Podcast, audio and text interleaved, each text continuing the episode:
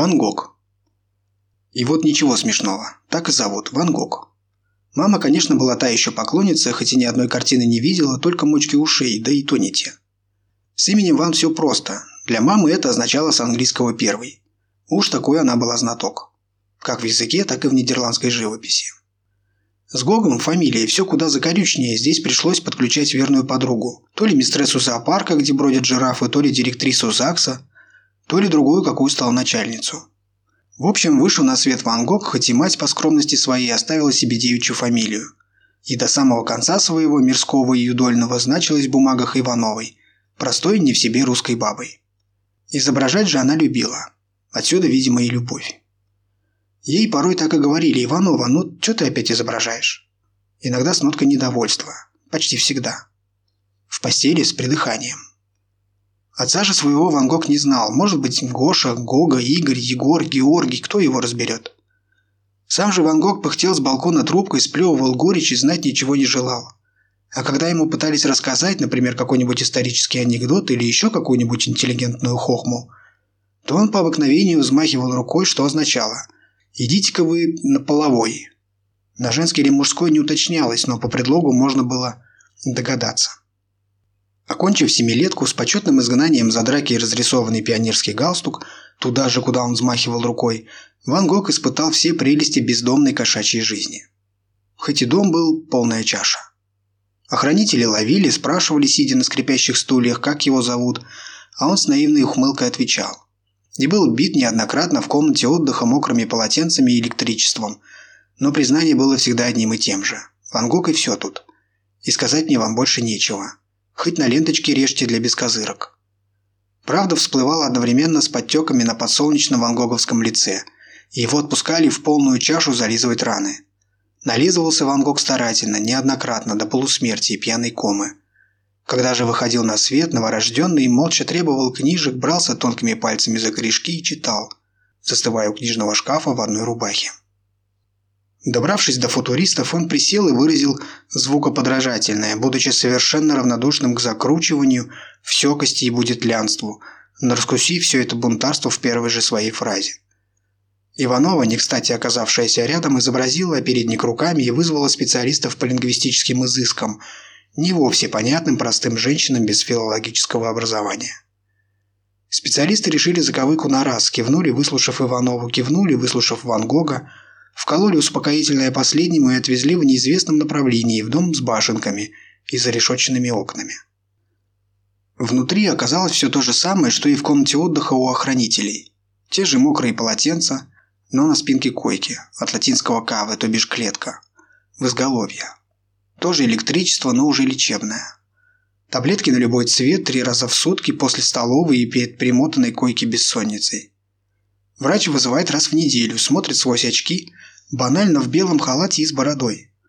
Тут не обойтись без скуки, спрашивает доверительным голосом. Ван Гог же правдив и честен. Сбрить бы вам бороду, ухмыляется ясноглазый. Выйдет по-настоящему. Либо дурак, либо хлякалка. Хлякалка? Очки поднимаются ухоженной рукой. Веки натягиваются. Именно.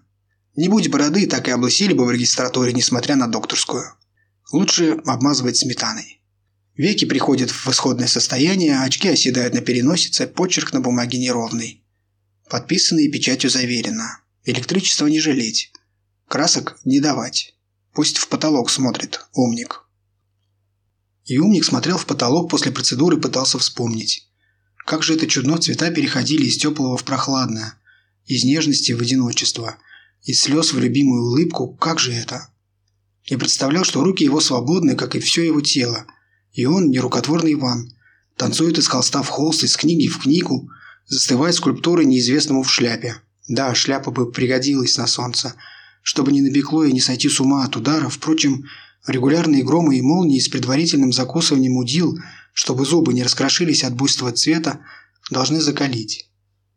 Больше всего непонятно и как-то скукоженно – Почему в процедуре присутствует корень шок, если настоящий шок – это когда дурак и хлякалка вместо того, чтобы как-то исправить постыдное положение, прячется за бороду, за атовизм, так сказать, дурак никогда. И правда. Ван Гог не спал и смотрел на потолок, под которым гудела денно и ночно синяя лампа, за неимением других. Но ему нравилось, будто в стратосфере плывет. И мимо проносились русские миги, сплющенные давлением пилоты салютовали земляку, оказавшемуся в небе и открывшего небо заново, будто прежде и не было. Было, но не такое.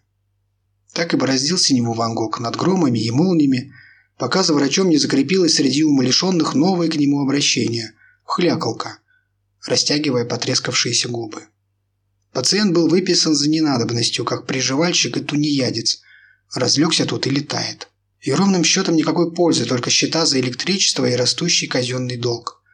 Ван Гог же, наглая рыжая морда, истребовал еще и шляпу с пеньковой трубкой к выпускному.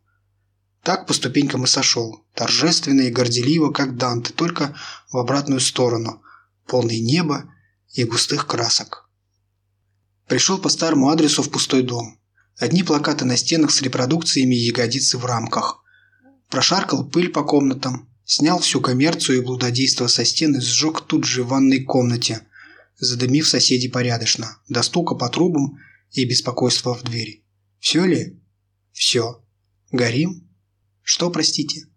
Ван Гог машет рукой, надевает пионерский галстук на манер банта, под мышку большую деревянную доску для раскатки теста, бутыль из кладовки и выходит на солнце. Щурится. Зажатая в раскрошенных зубах трубка дымит. И шагает, возмущая воркующих голубей, за границу города, подальше от кофеин и кофейников, рынков и рыночников, театров и крикливых буклетов, велосипедистов, трамваев, лунопарков, уличных горлопанов, ходульных дел мастеров, фотографов, изможденных рэперов, голых манифестантов и прочих буржуа всех мастей. Ни одной колоды не хватит. Дальше, дальше, пока несут ноги в старых башмаках. Доска прислонена к березе. На пальцах попеременно, а то и вместе, пыльца, дикие ягоды, листья, вино из бутыли, земля и березовый сок, душистые лепестки и капли воды из лужи. Ван Гог вспоминает. Ван Гог чувствует. Ван Гог дымит трубкой и стряхивает пепел в ладонь, чтобы употребить в дело. Потому что для такого дела нужен он, Ван Гог. Потому что никакие хлякалки, даже возведенные в солидную степень, увидеть не смогут. Чего увидеть-то? Солнце, небо, улыбки и слезы, громы и молнии, нежность и одиночество.